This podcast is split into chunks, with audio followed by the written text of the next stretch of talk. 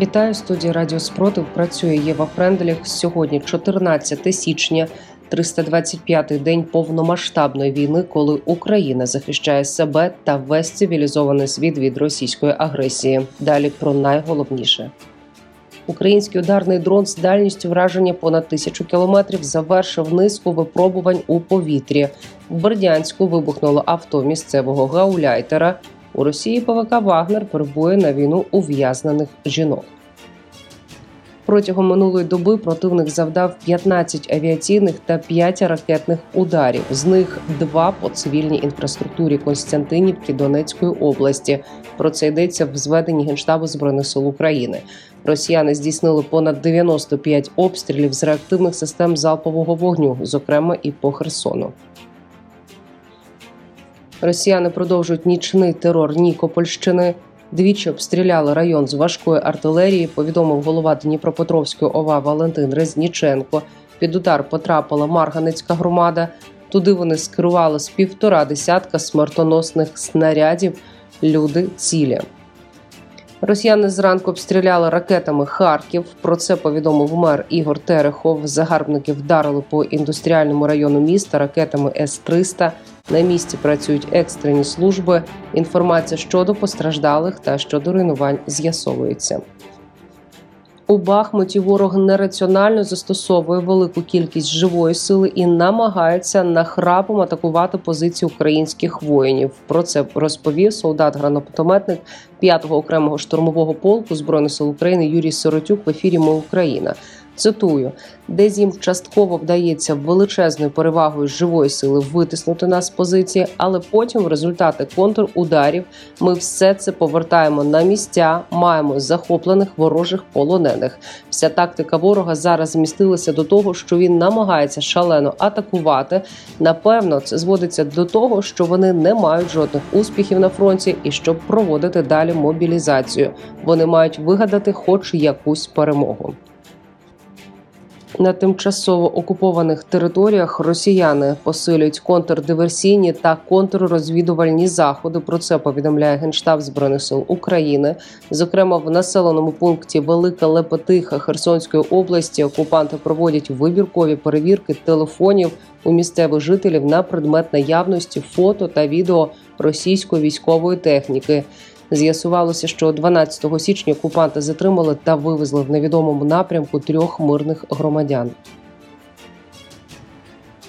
В окупованому Бердянську підірвали автомобіль керівника окупаційної адміністрації Бердянського району. Про це повідомив український депутат Олексій Гончаренко. Окупанти стверджують, що підірвано авто так званого гауляйтера міста Олексія Кічигіна, який, за їх словами, зрештою не постраждав. Пишуть, нібито для підриву використано до одного кілограма вибухової речовини. В соцмережах публікують фото та відео палаючого авто.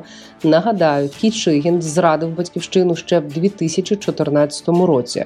А після захоплення міста окупантами в 22-му повернувся та почав боротися за окупаційну владу.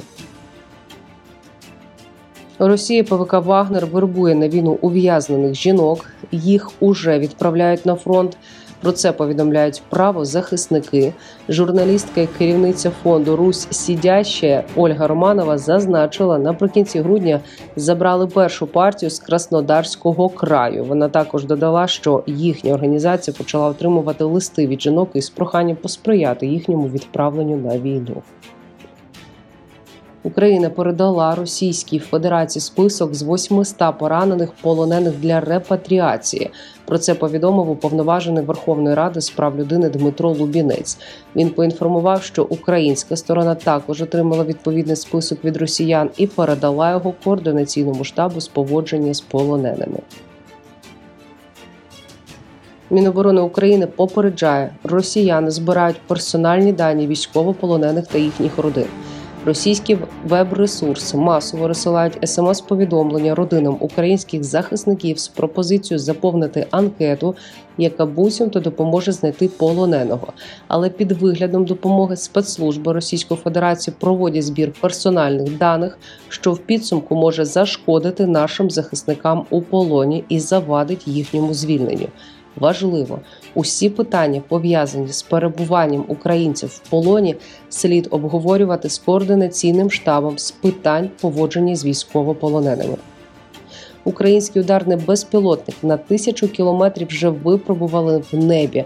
Повідомила речниця Укроборонпрому Наталія Сад. Перший зразок українського ударного безпілотника має можливість корисного навантаження до 75 кілограмів. Азербайджан передав Україні другу партію енергетичного обладнання. Про це йдеться на сайті Міністерства енергетики ЗАД. Азер Енерджі передало Україні 45 електростанцій резервного споживання потужністю до 150 кВт. За даними Генерального штабу збройних сил України, українська авіація завдала 9 ударів по районах зосередження окупантів. А підрозділи ракетних військ і артилерії Сил оборони України за минулу добу вразили два пункти управління, 8 районів зосередження живої сили, зенітний ракетний комплекс, три склади боєприпасів, а також два інших важливих об'єкти противника. За добу Сили оборони України ліквідували 530 окупантів. З вами була Єва Френдліх з новинами на Радіо Спротив. Зігріваємо один одного любов'ю, віримо в Сили оборони України, і все буде Україна.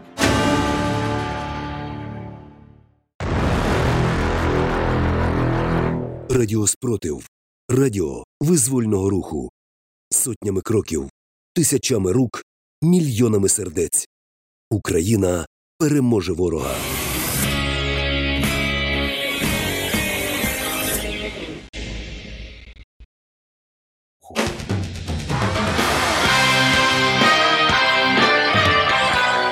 Радіо Спротив. Радіо визвольного руху.